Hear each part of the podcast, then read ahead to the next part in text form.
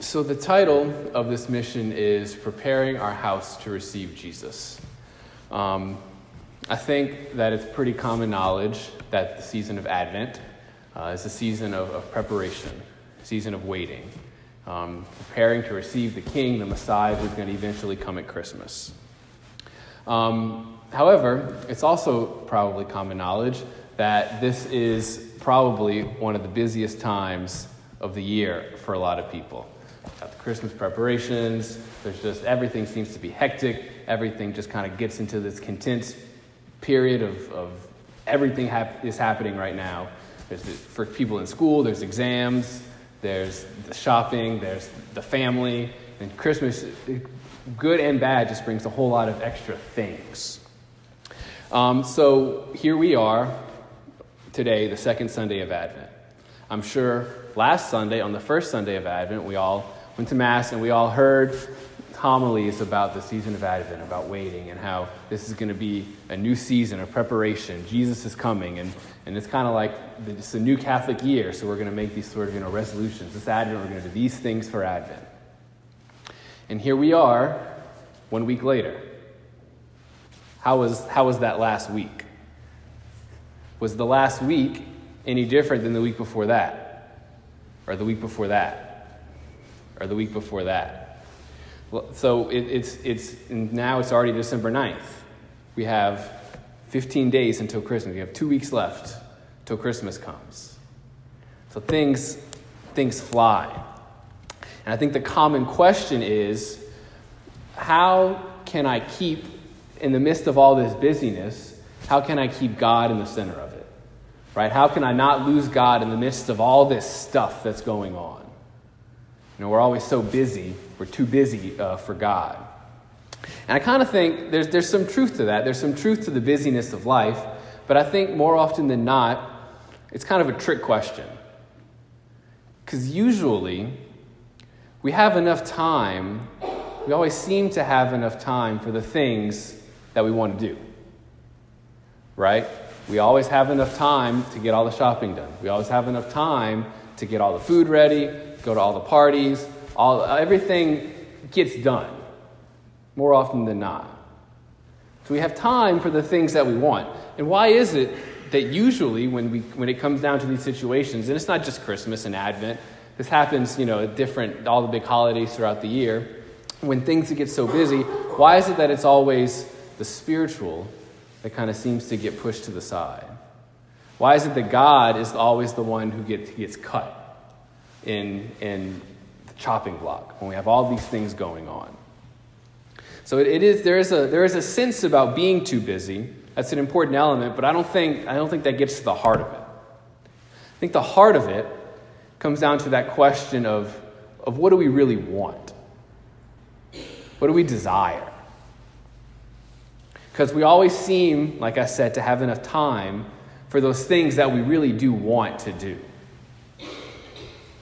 Think that if we really, if we really understood what God has done, what God did, what God continues to do, if we really saw what happened and to what, what lengths He's done for us, that we couldn't help but desire Him all the more. If we really kind of grasp that a little bit deeper, we couldn't help but seek Him with everything. We couldn't help but make Him the center. Because if we saw what He did, if we understood why He did it, we'd see the extent to which He loves us. We see how much He loves us. And love has this weird characteristic in that it, it can't help but, but beget more love. St. John of the Cross, he's one of my favorite saints, and he has this quote that he says, Where there is no love, put love, and you will draw out love. You know, that feeling like whenever someone shows something to show that they love you, to give you a compliment, to give you a gift, you feel it. You, you, the love in your heart for that person grows. Wherever you put love, it can't help but draw out more love. And so, what God, what God does is that He puts the greatest of all love, He puts divine love within us. And if we, if we recognize that, that can't help but just call us. We can't help but respond to, with, with love. And if we saw this, if we saw why he came, we'd better know how to prepare. How to prepare ourselves for his coming. We'd, we'd have that motivation. Um, because unfortunately, there's no, there's no magic word that I, can, that I can say to help us to put God at the center. There's no secret practice that if we can just do this one little thing, then God will be the center of our life. There's nothing that we can do. We have to desire it. It's all rooted in our desire, what we desire, what we love.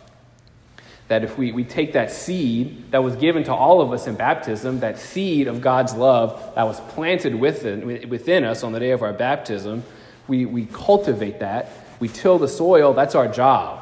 To take this dignity and this grace that we've been given and to just till the soil, to let it germinate, to let God work in our life, to let Him do what He has been doing, and to just recognize the grace that we've been given.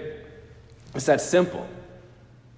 So I could sit here and talk about the importance of silence, the importance of taking intentional periods of our day to just block out all the noise and to, to, to give God a space to speak, which is incredibly important and necessary. I could sit here and talk about, about how important it is to pray every day, to maybe if it's just 10 or 15 minutes, to just tell God the desires that are on our heart and let Him speak to that, which is important and absolutely necessary. Could talk about how important it is to be devoted to the Blessed Mother, to pray the rosary, to allow her and her motherly love to lead us to her Son, and perhaps a way that nobody else can, which is important and absolutely necessary. But when it comes down to it, as important as all those things are, love has to be the center. Love has to be the key because love is that thing that engenders love, that begets love. When we see how much God loves us, what He does for us, we have His own love born into our hearts. St. John, in his first letter, he said that this is love, not that we love God, but that He loved us. That's, that's the beginning, by recognizing that. And that if God so loved us, it's only because that God has so loved us that we have that love born in us to love Him back and to love other people in that love. So, to best prepare ourselves to open up our door, open up the doors to Christ, prepare our hearts and prepare our homes to receive Jesus, who's coming that, this Christmas, to prepare this for this season of Advent and, and for Christmas and beyond, because this whole thing of preparation doesn't stop once December 25th hits. This is the, the whole point of our entire Christian life is receiving God more and more deeply, always preparing a place for Him.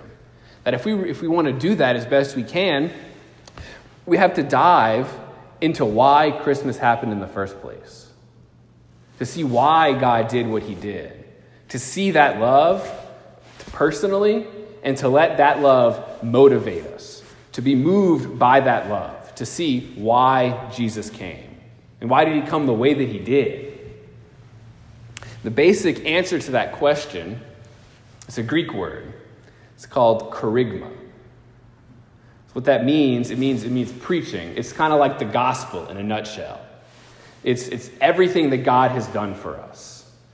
From the beginning of creation to, the, to, to till now, everything God has done for us. Everything that's directed towards. And if we hear, it's, it's things that we've heard before, but if we hear that anew, if we hear in our hearts what God has done for each one of us individually, that, that love is enkindled anew.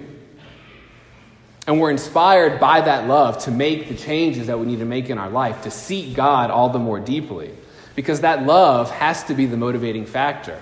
Otherwise, our efforts eventually just kind of fade away. It's the love that keeps us on track. How many New Year's resolutions end by like week two? It's because there's no love motivating that. That love has to be the key. It's got to be for a person this abstract New Year's resolution that I'm going to, you know, exercise just because I want to lose weight has no real love motivating it. There has to be a person that we're doing it for, ultimately for God. And so, to understand this love, to understand the love with which God has acted for us, we go back all the way to the beginning. We go back to Genesis. Now, there's, there's like a thousand things that we could say about, you know, the, this, this, the gospel. This is what the church has spent 2,000 years preaching. So obviously, I can't do it in this short little hour. But I just want to, pull out maybe a couple things that can help us. And so when we look at, at creation, I think we, when we look at, at somebody, we know people by, by their acts. If someone does good things, we can say, that looks like a good person. And I think the act of creation reveals to us a couple things about God. The act of creation, one, God didn't need to create. It wasn't like God was bored one day and said, I think I'm just going to make a universe. God created purely out of love. He loved so much that that love had to, it wasn't content to just be within himself. He had to, he wanted to love us. He wanted to love all of creation. This whole creation was just a free act of love. God got nothing out of creation. It was a complete and total selfless act of love. That's, wh- that's why creation happened. So it reveals just, the, just a, uh, it's a clear indication that God just loves totally. Another point uh, that struck me, I heard a priest say it, and it's kind of, it's, it's, it's almost it's funny the way it says it in Scripture. So God created the heavens and the earth, the sky and the sea and the land and all the things that were in it. And in first in uh, Genesis 1 chapter 16, it says that God made two great lights, the greater light to rule the day, the lesser light to rule the night. And then, almost like it's like a side note, and he made the stars also. Like, oh yeah, I forgot about that. He made the stars. There's a hundred billion stars in our galaxy. There's a hundred billion galaxies in the universe. A hundred billion times a hundred billion is some number that I can't even like begin to fathom. The, the universe is 46 billion light years across. And one light year is 5.88 trillion miles. 46 billion times 5.88 trillion miles. It's another, like, these numbers are just so big that you can't fathom them. If you take, let's, so let's look at one star. The biggest star that we know of is called, it's called the Big Dog.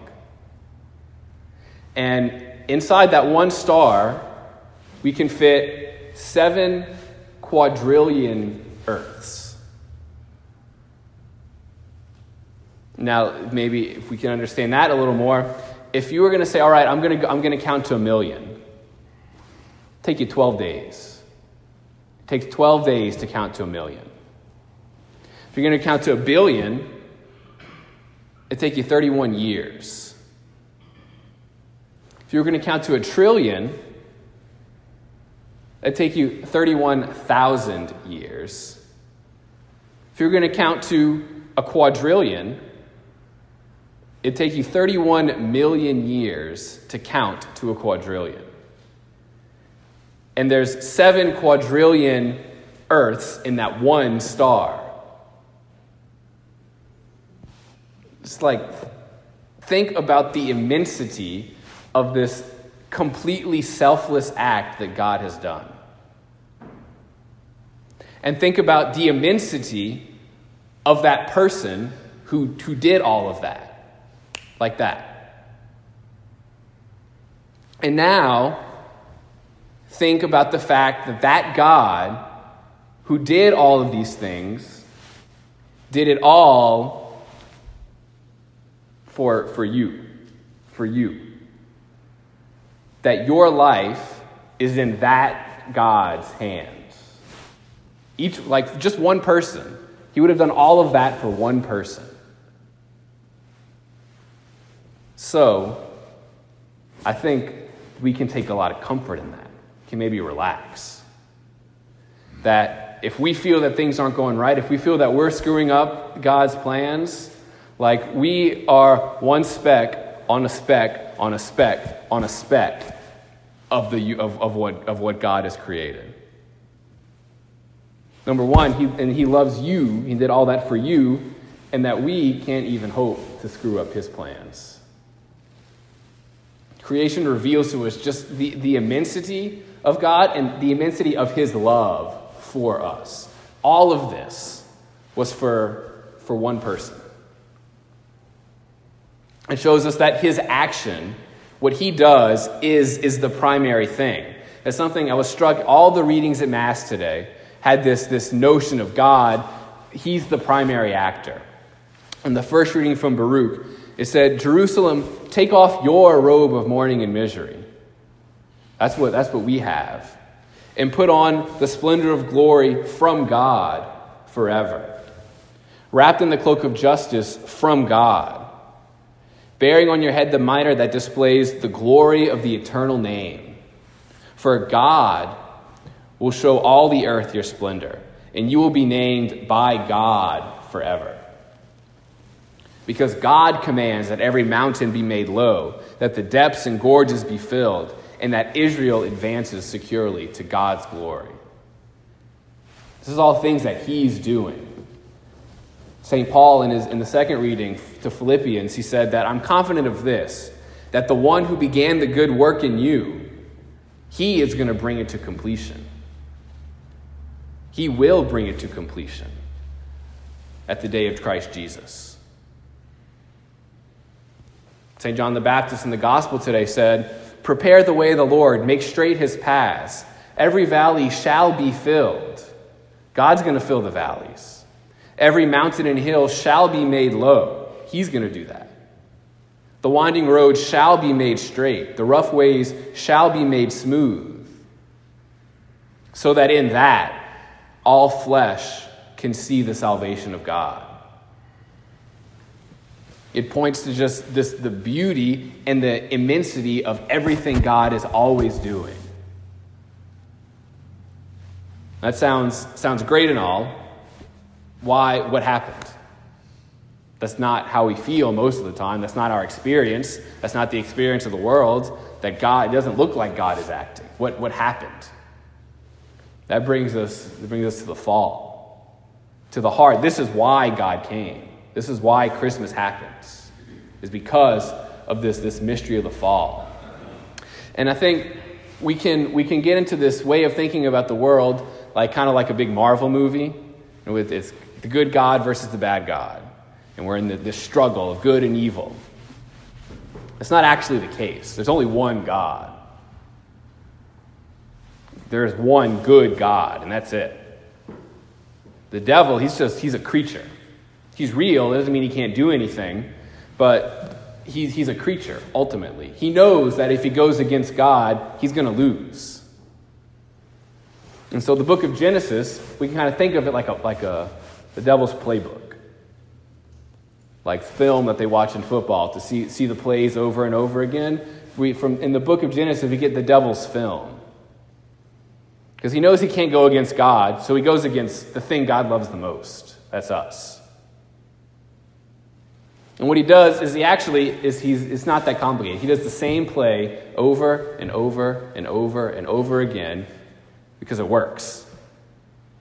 What the devil is is that he's the father of lies. He's a liar. That's what he does. And he's a smart liar. And so what he does, his, his play is this. He says, God, he's, God is not your father. In fact, he's, he's, act, he's working against you that he doesn't care about you. You can't, you can't really trust him. He's holding out on you. He doesn't really love you. You have to find your own you have to seek your own happiness elsewhere. He's not going to give it to you. Maybe it's, maybe it's a little more subtle. Maybe it's that not that God's against you, but that he, you're so small. God, he can't, God can't possibly notice all these details of your life. Just go on, live, live your life as if God wasn't there. Because, I mean, we'll just, you know, coexist, not caring about each other. And his goal is, is to, to kill, to steal, to destroy. He's, motiv- he's motivated by hatred. And his goal is to mock you for all eternity for falling for those deceptions. That's what he wants more than anything. And so we know the story. We know Adam and Eve did just that. And so since, since then, we've kind of been sold into a slavery to this, this reign of sin and death. And slavery is kind of is a, is a powerful, it's exactly what it is. Maybe in a modern day context, and think of it as like human trafficking. We're trapped. And no matter what we do, we can't seem to get ourselves out of it. How many of us have ever done something that we didn't want to do? Like today, like driving over here.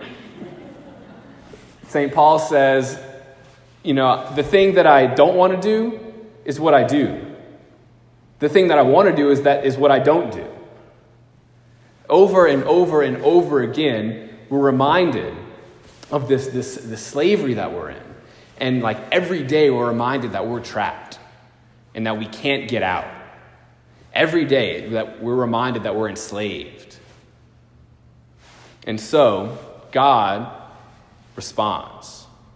God sees man in this situation, and he loves man so much that he, can't, he cannot leave the situation as it is. He's moved so greatly that he can't, he can't help but act.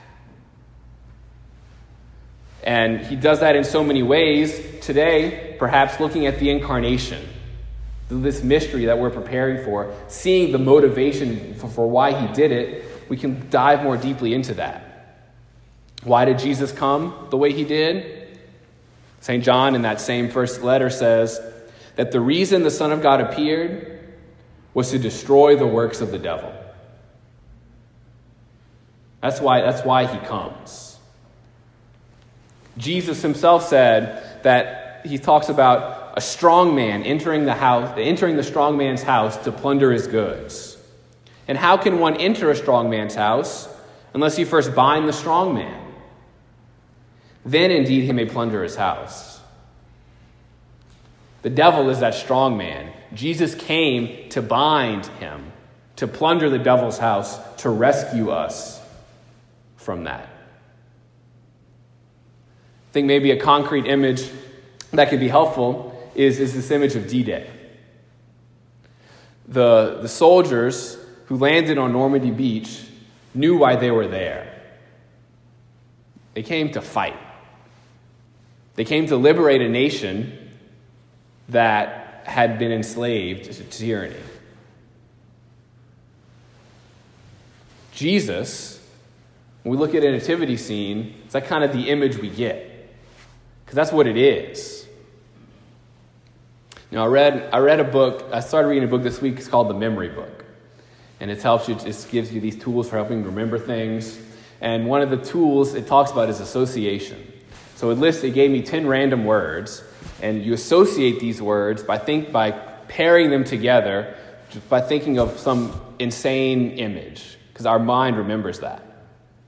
So, like, I don't have these words written down, but the 10 words that it gave me were airplane, tree, envelope, um, earring, bucket, sing, basketball, salami, star, nose. I guess you have to take my word that those were the words, but those were actually the words. 10 random words. And you associate them by, like, so airplane to tree. I imagine an airplane whose wings are trees. Tree to envelope, you imagine a tree. For me, it was a tree that had envelopes instead of leaves, and so on and so forth. And it connects you from one thing to the other. When you look at a manger scene, I want you to look at the, look at the manger scene and associate that with D Day. Maybe that's just this image of a baby, you know, in, in um, army gear charging on the beach, running. Something, something absurd. But associating that, that that child, we think of it as it's a cute, it's a peaceful, it's, it's a, a, a loving God, a peaceful God who comes to be with us. And all those things are so true. And thank God that we have a merciful, peaceful, loving God. but that God is also a God who comes to fight for us. That what happened on Christmas, it's an invasion. It's an invasion of the kingdom of death by a stronger kingdom, by the kingdom of God, and that God becomes flesh to liberate us, to liberate his most loved creature. God comes and takes on human nature solely for that purpose that he loves us too much to leave us where we are. Like this idea of God coming down and becoming man, Christianity is the only religion that has that sort of thing. We're unique in that. No other religion has its God coming down to become man. Because I think Christianity has this, this insight of just how much God, the motivation of love that's present in everything God does.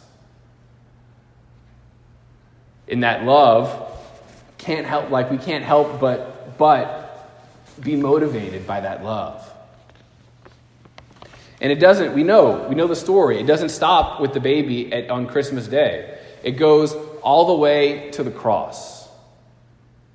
We know just how far Jesus now is willing to go to show his love for us, all the way to his death, to give himself totally out of love for us. It may be easy to look at this crucifix and it doesn't really look like a victorious symbol. It's, you can look at, look at, at the crucifix in question is, is Jesus a victim or is he actually coming to fight? Is he the victim or the aggressor? Is he coming to hunt the devil or is he, is he being hunted? A priest used a cool way to talk about, about Jesus in this, with this, in this context of a battle. He says that Jesus here, he's an ambush predator. So, what an ambush predator is, is think Venus flytrap. He, he sits there, he lies motionless and still, camouflaged, luring his prey in till he can pounce on it. God allowed himself to be ripped to shreds. That same immense God who did all those acts of creation, he wouldn't be there unless he allowed himself to be there. So he allowed himself to be there and, and, and to show how much He loves us, to make atonement for us. Those two things are true, yes, but it was His act of war. Because Satan knows that he can't win, he knows he can't fight God, so Jesus has to kind of, he, he tricks him. And by allowing himself to succumb to death, he's swallowed by death so that from within he can, he can destroy. And that just when Satan might realize what's happening, it's too late. Because by that act of love, our redemption was, was won for us. The victory, the victory has won. So we celebrate every Mass, and it's really cool. The Christmas Mass, we see all of that because we celebrate this mystery of the Incarnation, and, and we, we celebrate the Eucharistic prayer the memorial of Jesus' suffering, death, and resurrection. All of it is together in this one beautiful celebration of just how much God loves us. In the battle, yes, it still rages on today. The war is not over. But just like at D Day, that was the turning point. World War II didn't end on D Day, but for all intents and purposes, we knew what was going to happen. It's kind of where we're at right now. The war is not over, but we know what's going to happen. It's not a mystery. So, how do, we, how do we respond to that? How do we respond to the one who came to rescue us in this way? By giving everything for us. There's two common words that we hear in Advent I want to highlight. Maybe that can help us see how we can respond to that, or at least better tailor our responses so we can respond more deeply. And that's prepare and repent. So, prepare, Advent, the season of preparation. We put a lot of focus on preparing, you know, in our life today. To be a priest, it, take, it takes eight years of preparation to be a priest. We have to we prepare every time we receive a sacrament, there's preparation that's involved. And that's good. Sometimes I think we can maybe overemphasize the prepare. So if someone's going to come, if someone if you're having someone over for dinner at the house, you're going to prepare. You're going to clean house. You're going to tidy things up, make everything look nice. Maybe that involves taking everything, throwing it in that back bedroom, and closing the door, and your guest just can't go into that room. But everything else looks nice. What if, though, what if it's a surprise visit? Knock on the door, you know, the priest comes by and says, Hey, I was just in the neighborhood. I wanted to, you know, you have some time to chat. Meanwhile, all you can think about is, Oh my God, the house is a wreck. God, I think, often acts like that. The preparation is good, but He's a God of surprises. He comes and catches us off guard. I think about this, the story of the centurion in the Gospels. He comes to Jesus and says, Lord, my servant's sick. Can you heal him? And Jesus, he says, Yes, let's go, let's go, let me go with you to your house right now and we'll heal him. And imagine that kind of, he said, Whoa, Lord, I am not worthy for you to come into my house. Why don't you, we can just, you can just say the word and he'll be healed. I imagine it kind of took him by surprise. But what happened? They went to his house and healed the servant. I imagine Mary, the Annunciation, was an utter surprise to her. She wasn't, she wasn't sitting there waiting for the angel. She couldn't have prepared herself for that question. But she was open to, to the action of God, open to receiving that message of the angel. And said, Lord, let it be done to me according to your word. She wasn't, it was a surprise. I did my internship at Annunciata for the last, from June to October. And, and over and over and over again, it wasn't the things that I was prepared for where I saw God acting most profoundly. It was the things where I was completely blindsided.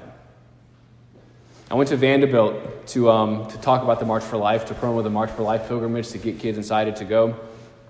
And it was while I was there that a student who had been battling cancer, they found out he had passed away.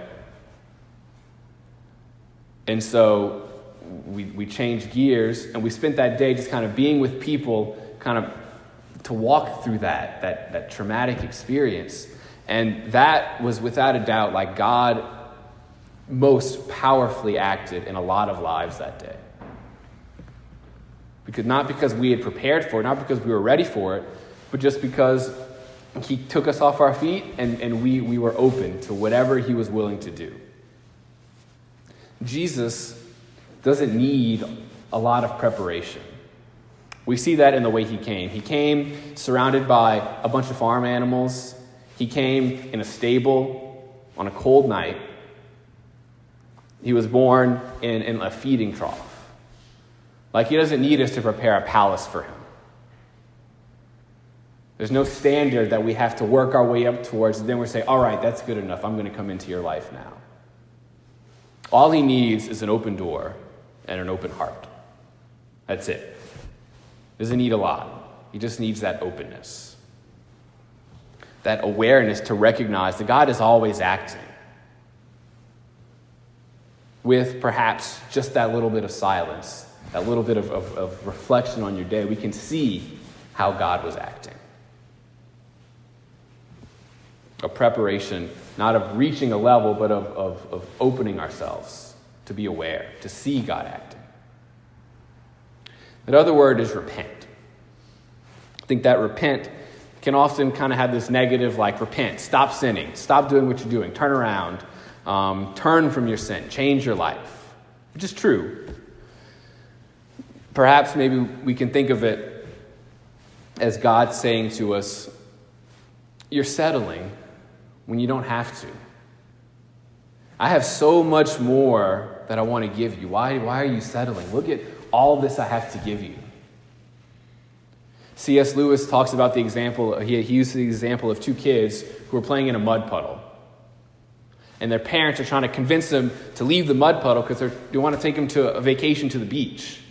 They're going to go drive to the beach, but the kids are just they just they don't want to leave the mud puddle because they're focused on that so focused on that one thing they don't see the great joy that their parents have in store for them at, at the beach. It's kind of what we, we tend to stay at the mud puddle instead of, of seeing the beach that God wants to show to us. It's a change, it's a change in the way that we think. A lot of times we, we, have, we, have a, we, think wrongly. Of a repent just means like a change in the way we see the world, imbued by that openness that allows us to see what God desires, to see God acting in our life. And by allowing the love to permeate us just a little more deeply, our vision can change. For, for the king, that king is going to come now. He comes now, today. We're going to have this moment of adoration. What do we want to say to him? How are we going to respond to everything that he's done for us? Jesus' encounter with the blind man, Bartimaeus, asks him a, a, a fantastic question What do you want me to do for you? What do you desire from me? That's a question that we, we, we need to ask God. We need to hear God ask us every day What do you desire from me? What do you want me to do for you? Let that love that He's shown us engender love within us. How are we going to respond to when God asks us that question tonight? What do you want me to do for you?